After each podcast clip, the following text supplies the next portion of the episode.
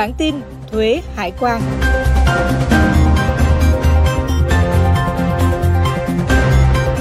Xin kính chào quý vị, đây là Postcard bản tin thuế hải quan của thời báo Tài chính Việt Nam.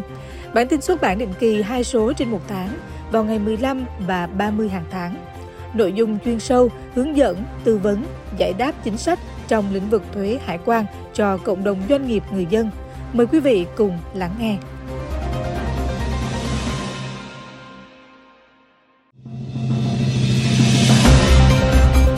Điểm tin thuế hải quan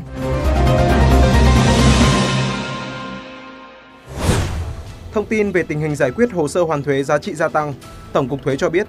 đến nay, ngành thuế đã triển khai hoàn thuế điện tử đạt 99%, với gần 80% hồ sơ hoàn thuế thuộc diện hoàn thuế trước, kiểm tra sau, được cơ quan thuế giải quyết hoàn thành nhanh chóng trong vòng 6 ngày làm việc kể từ khi nhận được đầy đủ hồ sơ đề nghị hoàn của người nộp thuế. Phó Thủ tướng Chính phủ Lê Minh Khái vừa ký quyết định số 15/2023 QĐ-TTG quy định việc áp dụng thuế suất thông thường đối với hàng hóa nhập khẩu. Theo đó, kể từ ngày 15 tháng 7 năm 2023, hàng hóa nhập khẩu không có tên trong danh mục và không thuộc trường hợp hàng hóa nhập khẩu áp dụng thuế suất ưu đãi hoặc thuế suất ưu đãi đặc biệt thì áp dụng mức thuế suất thông thường bằng 150% mức thuế suất nhập khẩu ưu đãi của từng mặt hàng tương ứng. Những ngày gần đây, cơ quan thuế các địa phương như là thành phố Hồ Chí Minh, Hà Nội, Hòa Bình, Ninh Bình, Thanh Hóa, Kiên Giang liên tục đưa ra các thông báo cảnh báo người nộp thuế cẩn trọng trước thủ đoạn giả danh cán bộ thuế gọi điện thoại để cung cấp đường dẫn và hướng dẫn người nộp thuế cài đặt các phần mềm, ứng dụng, giả mạo cơ quan thuế để chiếm đoạt thông tin tài khoản ngân hàng, tài sản, chiếm đoạt tiền của người nộp thuế. Thời gian qua, cơ quan hải quan đã nỗ lực không ngừng nhằm đơn giản hóa thủ tục hải quan, tạo điều kiện tối đa và thực hiện thông quan nhanh chóng trong ngày đối với hàng hóa xuất khẩu, đặc biệt đối với hàng nông sản xuất khẩu.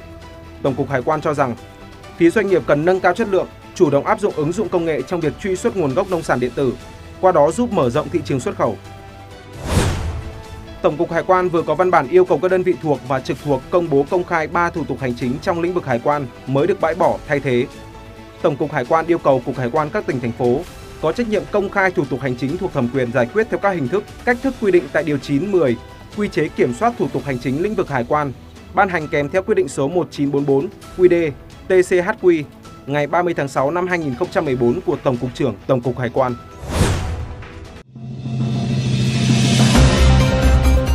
Hướng dẫn chính sách Thưa quý vị khán giả, Việc tiếp tục thực hiện chính sách gia hạn tiền thuế, tiền thuê đất, giảm thuế phí lệ phí được cho là thông tin rất tích cực và có ý nghĩa rất quan trọng đối với cộng đồng doanh nghiệp và nền kinh tế, khi mà số doanh nghiệp rút khỏi thị trường đang ngày càng gia tăng. Những ưu đãi thuế ở những thời điểm phù hợp cần thiết sẽ là cú hích thúc đẩy doanh nghiệp ngày càng phát triển. Nói về chính sách gia hạn giảm thuế phí và lệ phí, Bộ trưởng Bộ Tài chính Hồ Đức Phước cho rằng không phải vì lo ngại ảnh hưởng đến thu ngân sách nhà nước mà không thực hiện chính sách thuế hỗ trợ người dân cũng như là doanh nghiệp – các chính sách tài khóa hỗ trợ doanh nghiệp là những quyết sách dài hơi, có tầm nhìn xa, nhìn rộng. Bởi vì đổi lại nhờ ưu đãi về thuế, doanh nghiệp có thêm vốn để đầu tư phát triển, góp phần thúc đẩy kinh tế vĩ mô tăng trưởng, nâng cao sức cạnh tranh quốc gia. Và để hiểu rõ hơn về vấn đề này, ngày hôm nay chúng tôi đã mời tới trường quay ông Nguyễn Văn Được, Tổng Giám đốc Công ty Trách nhiệm hữu hạn Kế toán và Tư vấn Thuế Trọng Tín, Ủy viên Thường trực Hội Tư vấn Thuế Việt Nam. Và lời đầu tiên xin được cảm ơn ông đã tham gia chương trình ngày hôm nay. Xin chào MC Huy Hoàng, xin chào quý khán giả đang xem Thời báo Tài chính Việt Nam. Vâng, câu hỏi đầu tiên mà chúng tôi muốn gửi tới ông Nguyễn Văn Được đó là theo nghị định số 12 2023 NDCP thì doanh nghiệp sẽ tiếp tục được gia hạn thời hạn nộp thuế giá trị gia tăng, thuế thu nhập doanh nghiệp, thuế thu nhập cá nhân và tiền thuế đất trong năm 2023. Và nhiều ý kiến hiện nay thì cho rằng là chính sách này thì đã góp phần tháo gỡ khó khăn cho doanh nghiệp cũng như là người dân. Đây không phải là lần đầu tiên chính phủ gia hạn thời gian nộp thuế và tiền thuế đất là người tiếp xúc nhiều với doanh nghiệp. Ông thấy doanh nghiệp đã đón nhận chính sách gia hạn lần này như thế nào? À, rõ ràng chúng ta thấy rằng là chính sách này đã được thực hiện qua nhiều năm. Nên à, hiện nay doanh nghiệp đang đón nhận với một ờ, động thái rất tích cực. Nó không còn cái câu chuyện giống như ban đầu chúng ta ban hành chính sách này. À, chúng ta nhớ lại lúc ban đầu chúng ta ban sách chính sách gia hạn và và thuế thì có một ờ, một số bộ phận đại ờ, bộ phận doanh nghiệp người ta chưa hiểu rõ về chính sách này. Người ta cho rằng là à chính sách này nó chỉ là gia hạn thuế mà gia hạn thuế thì rõ ràng doanh nghiệp sẽ vẫn phải nộp thuế. Và người ta cũng nghĩ rằng là đến một thời điểm nào đó mà khi mà hạn nộp thuế đã hết thì nó sẽ tạo một áp lực tài chính cho doanh nghiệp. À, và do những cái sự mà hiểu hiểu của doanh nghiệp nó chưa được đầy đủ. Chính vì vậy là doanh nghiệp họ đón nhận chưa được tốt. À, tuy nhiên với cái chính sách của chúng ta là các thủ tục và gọi là gia hạn thuế nó rất đơn giản thuận tiện. Thành thử ra là khi mà doanh nghiệp được hưởng lợi những chính sách một cách thụ động cũng có và chủ động cũng có. Và dần dà sau qua nhiều năm như vậy à, qua năm 2020 2021 và đến hôm nay thì cái tín hiệu này mà khi mà bộ tài chính trình chính phủ đã cái nghị quyết mà để và các nghị định để và gia hạn thuế thì thấy rằng cộng đồng doanh nghiệp thấy có hào hứng hơn và thấy rằng là có động thái tích cực hơn. Và tôi uh, nhận thấy rằng doanh nghiệp họ mong muốn là chính sách này được tiếp tục được thực hiện trong năm 2023 và thậm chí 2024 với một cái quy mô có thể rộng hơn cũng như là à, với cái đối tượng được sâu hơn à, và được nhiều loại thuế hơn và cái thời gian có thể kéo dài hơn thì đấy là cái tâm lý chung của doanh nghiệp. Và họ cho rằng đây có thể là cái liều thuốc không phải là liều thuốc trước đây gọi là trợ lực mà đây là điều thuốc gọi là thường xuyên để cho doanh nghiệp để có thể điều kiện để phục hồi uh, uh, hoạt động sản xuất kinh doanh và tôi cho rằng là uh, doanh nghiệp hiện uh, họ sẽ phải đón nhận họ họ đã đón nhận và uh, và tin tưởng rằng họ cũng sẽ đón nhận một chính sách này được uh, với một cái động thái tích cực. Và cũng xin được chia sẻ thêm tới ông được cũng như là quý vị khán giả ở đây đó là theo thống kê thì số doanh nghiệp tạm dừng hoạt động 5 tháng đầu năm 2023 của chúng ta là trên 80.600 doanh nghiệp. Và điều này thì cho thấy rằng là nhiều doanh nghiệp đã rất là khó khăn dưới góc nhìn của ông được thì chính sách gia hạn tiền thuế, tiền thuê đất lần này có ý nghĩa như thế nào đối với cộng đồng doanh nghiệp cũng như là người dân ạ?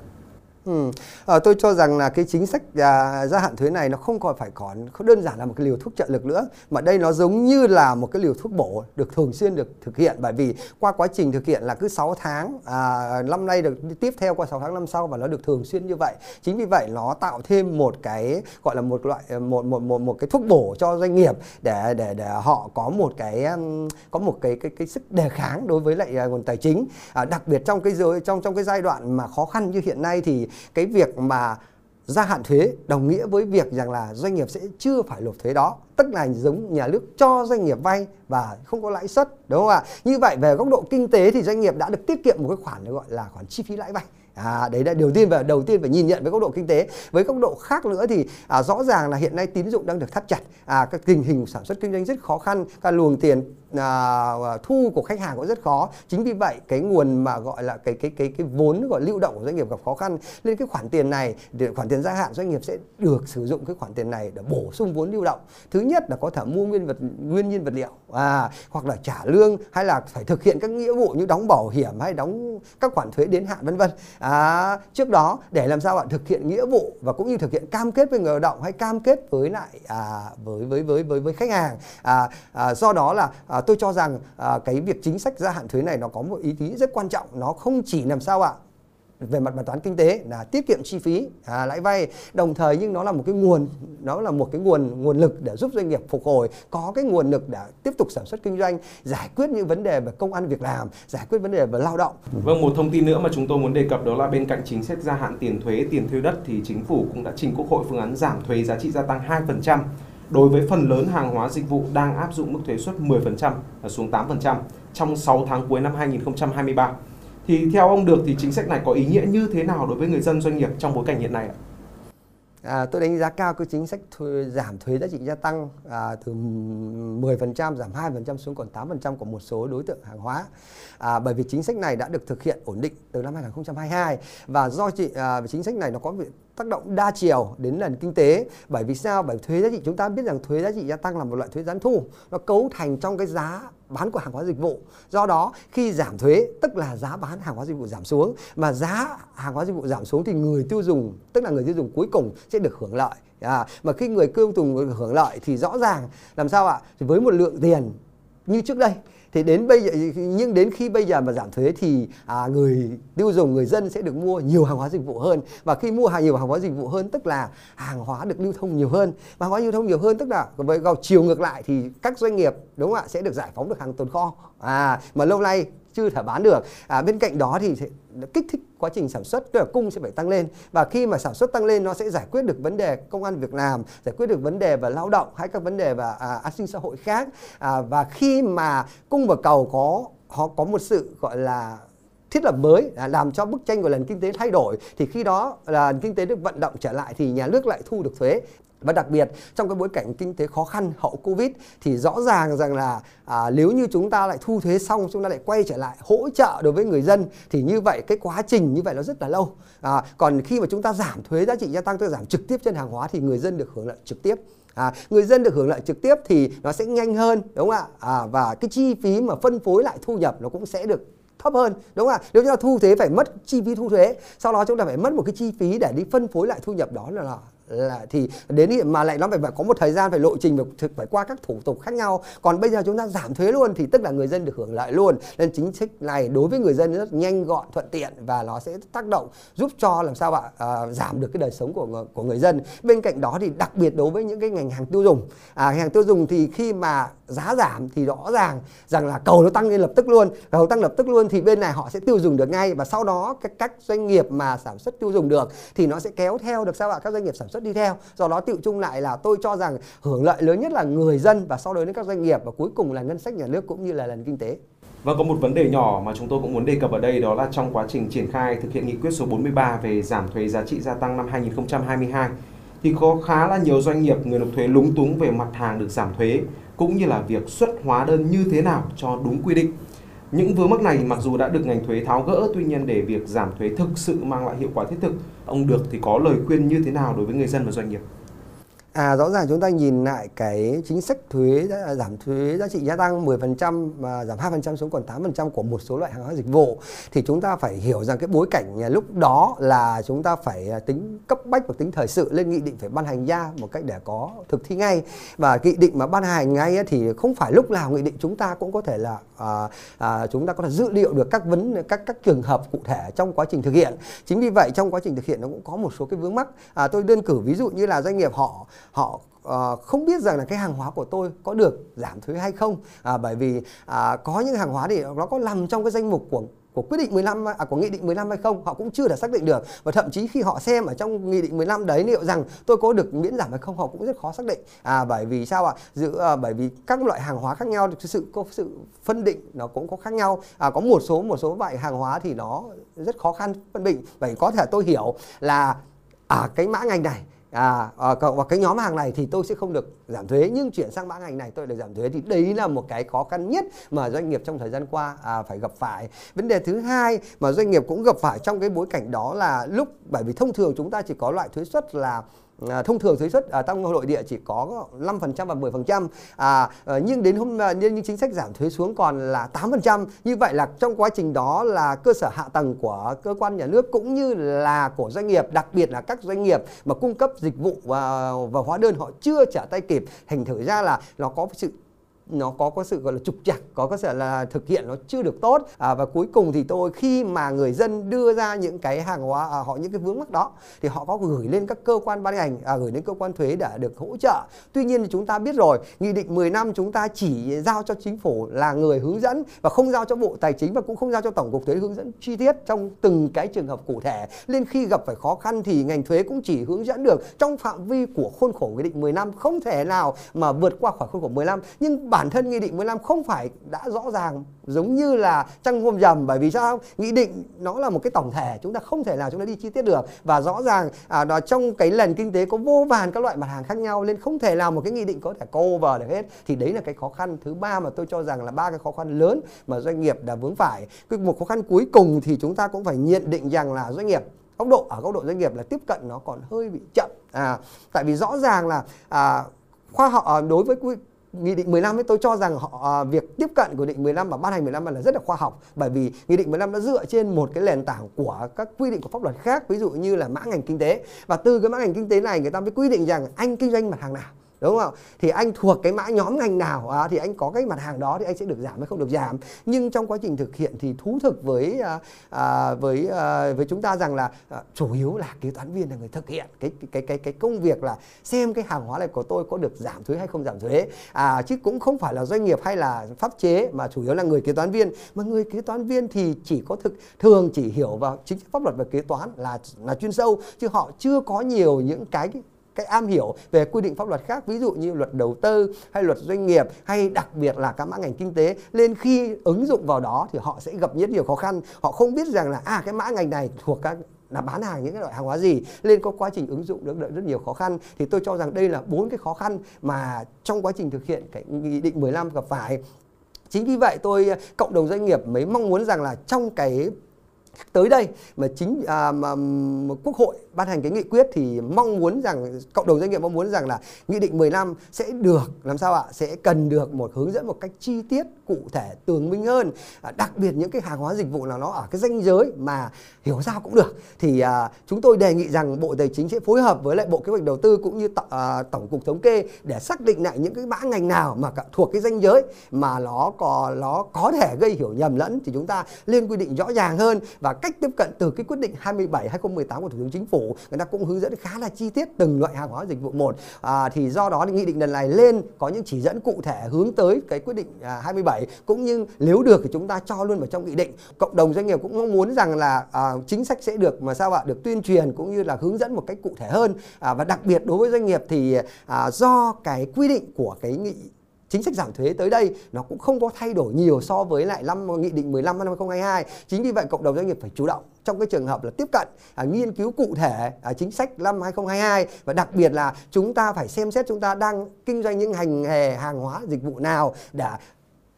chúng ta phải so với lại cái quy định của mã ngành trong cái quyết định 27 và đặc biệt là cái nghị định 15 à, và tới đây sẽ có những nghị định à, hướng dẫn cụ thể để chúng ta à, hiểu rõ hơn thấu đáo hơn là chúng ta phải hiểu được chúng ta đang buôn bán cái gì kinh doanh cái gì và chúng ta có được hưởng giảm thuế hay không thì chúng ta ứng dụng để tránh những cái gọi là xáo trộn. Và đặc biệt về khoa học à, về kỹ thuật công nghệ à, về à, các phần mềm thì à, mặc dù chúng ta cũng đã có sự chuẩn bị rồi nhưng chúng tôi cũng cho rằng doanh nghiệp và cũng như các nhà mạng cũng cần phải chuẩn bị chủ động để làm sao cái quá trình giải quyết và xuất hóa đơn được thuận tiện hơn cho cho uh, cộng đồng doanh nghiệp. Và một thông tin cũng được ờ, rất là nhiều cá nhân đơn vị quan tâm đó là Bộ Tài chính vừa tiếp tục đề xuất mức thu một số khoản phí lệ phí trong lĩnh vực chứng khoán, phí thẩm định cấp giấy phép kinh doanh dịch vụ lữ hành quốc tế, lệ phí cấp căn cước công dân. Và theo đề xuất thì mức giảm từ 10% và cao nhất là lên tới 50% đến hết ngày 31 tháng 12 năm 2023. Và xin ông được cho biết là chính sách này tác động như thế nào đến người dân nếu được thực thi ạ? Ừ, rõ ràng là chúng ta thấy rằng là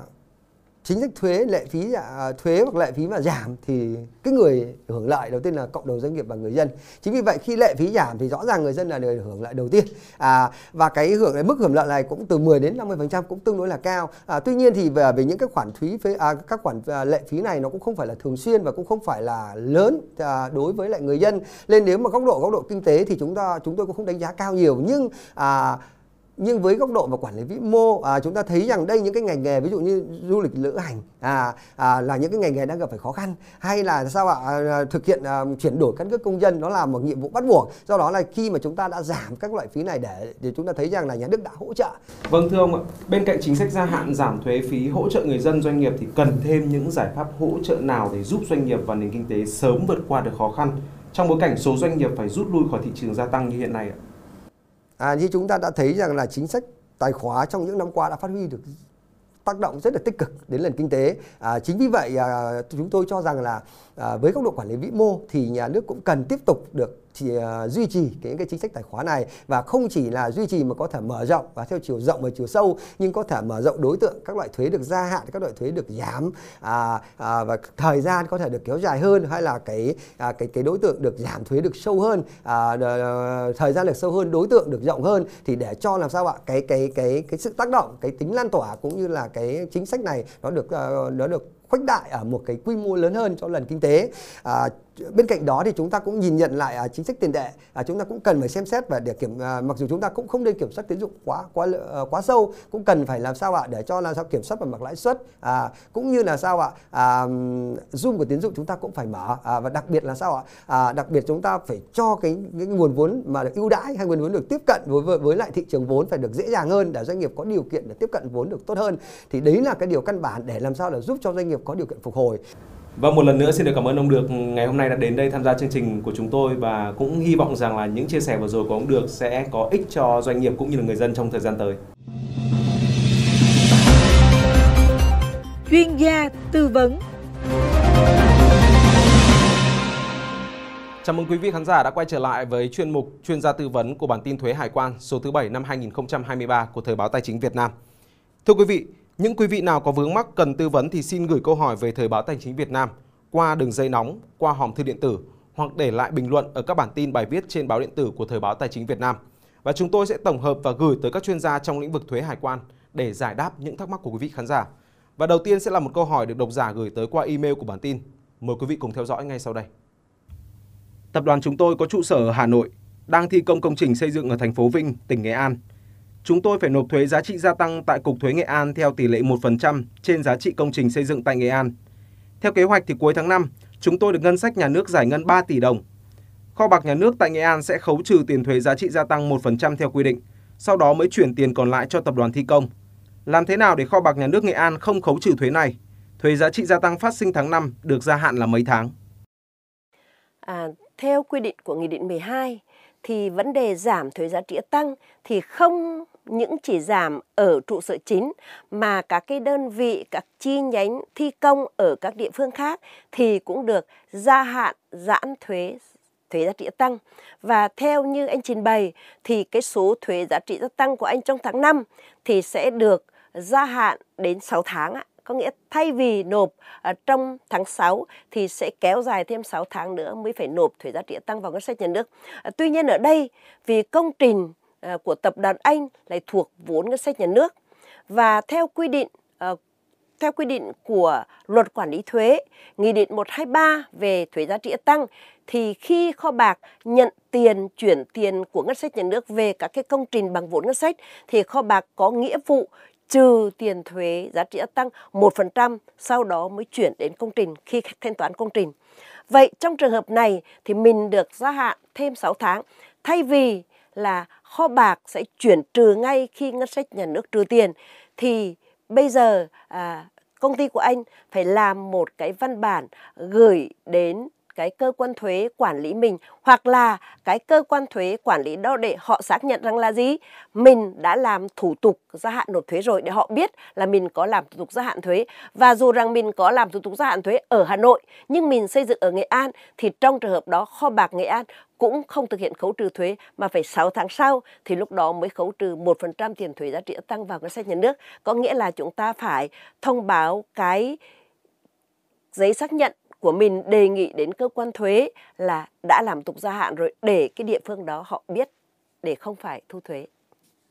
Và câu hỏi tiếp theo chúng tôi nhận được qua hotline của bản tin. Mời khán giả và chuyên gia cùng lắng nghe ngay sau đây. Alo, à, xin hỏi là công ty chúng tôi là một doanh nghiệp nội địa có thuê mượn máy móc, thiết bị khuôn mẫu của một doanh nghiệp chế xuất để thực hiện hợp đồng gia công với cái doanh nghiệp chế xuất đó Vậy trong trường hợp này thì thủ tục hải quan và chính sách thuế được quy định như thế nào? Về câu hỏi này tôi xin phép trả lời ba ý như sau. Thứ nhất là về thủ tục hải quan. Doanh nghiệp chế xuất sẽ thực hiện thủ tục tạm xuất, doanh nghiệp nội địa thực hiện thủ tục về tạm nhập. À, sau khi kết hợp đồng thuê mượn, doanh nghiệp nội địa sẽ thực hiện à, thủ tục tái xuất, à, còn doanh nghiệp chế xuất thì thủ tục tái nhập hàng hóa đã cho thuê mượn. Về chính sách thuế có hai ý đó là về thuế nhập khẩu và thuế giá trị tăng đối với thuế nhập khẩu. Trong trường hợp này, doanh nghiệp nội địa phải kê khai nộp thuế nhập khẩu khi thực hiện thủ tục tạm nhập và không được hoàn thuế nhập khẩu khi đã nộp thực hiện thủ tục tái xuất. Trị giá tính thuế nhập khẩu đối với hàng hóa cho thuê mượn được quy định tại thông tư 60 ban hành 2019 của Bộ Tài chính.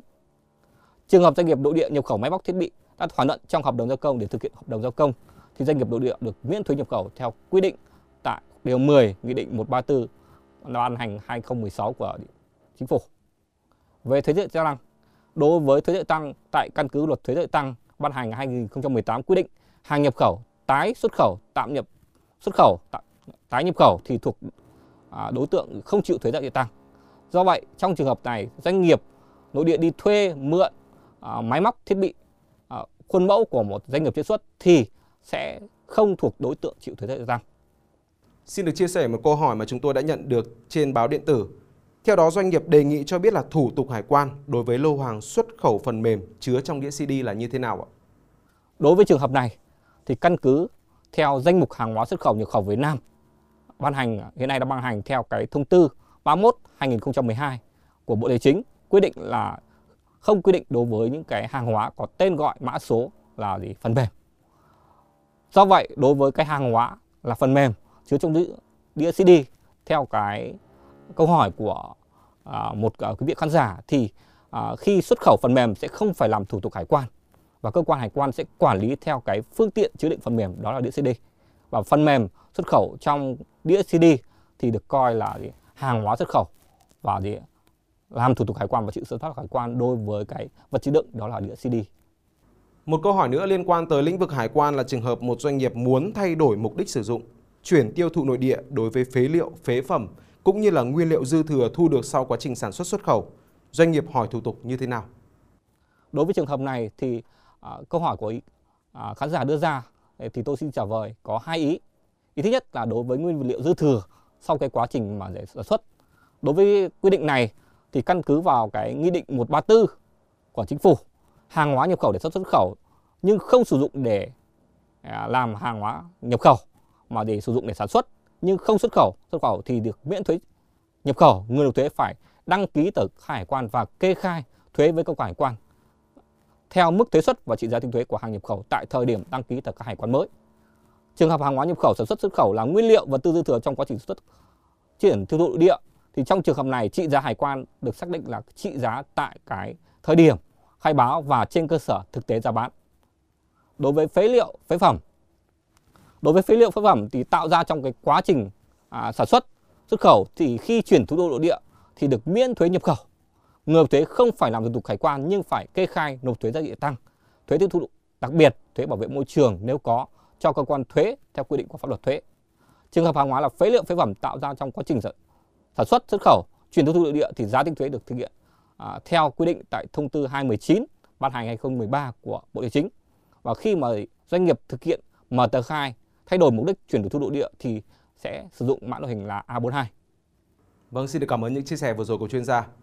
Vâng thưa quý vị khán giả, chuyên mục chuyên gia tư vấn của chúng tôi rất mong được trở thành người bạn đồng hành tin cậy của người dân cũng như là doanh nghiệp khi gặp những khó khăn vướng mắc liên quan đến lĩnh vực chính sách, thủ tục về thuế hải quan. Và nếu gặp những vấn đề liên quan đến lĩnh vực này trong thực tiễn, mời quý vị khán giả cùng gửi thư hay là câu hỏi tới hòm thư điện tử của chúng tôi và ban thư ký của chương trình sẽ tổng hợp và chuyển tới chuyên gia để có những tư vấn thấu đáo tới quý vị khán giả vào những bản tin tiếp theo. Xin kính chào tạm biệt và hẹn gặp lại.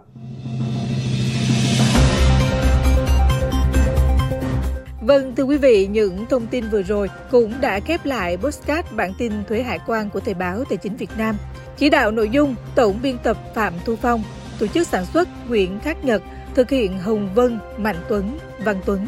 Cảm ơn quý vị đã quan tâm lắng nghe. Xin được kính chào và hẹn gặp lại.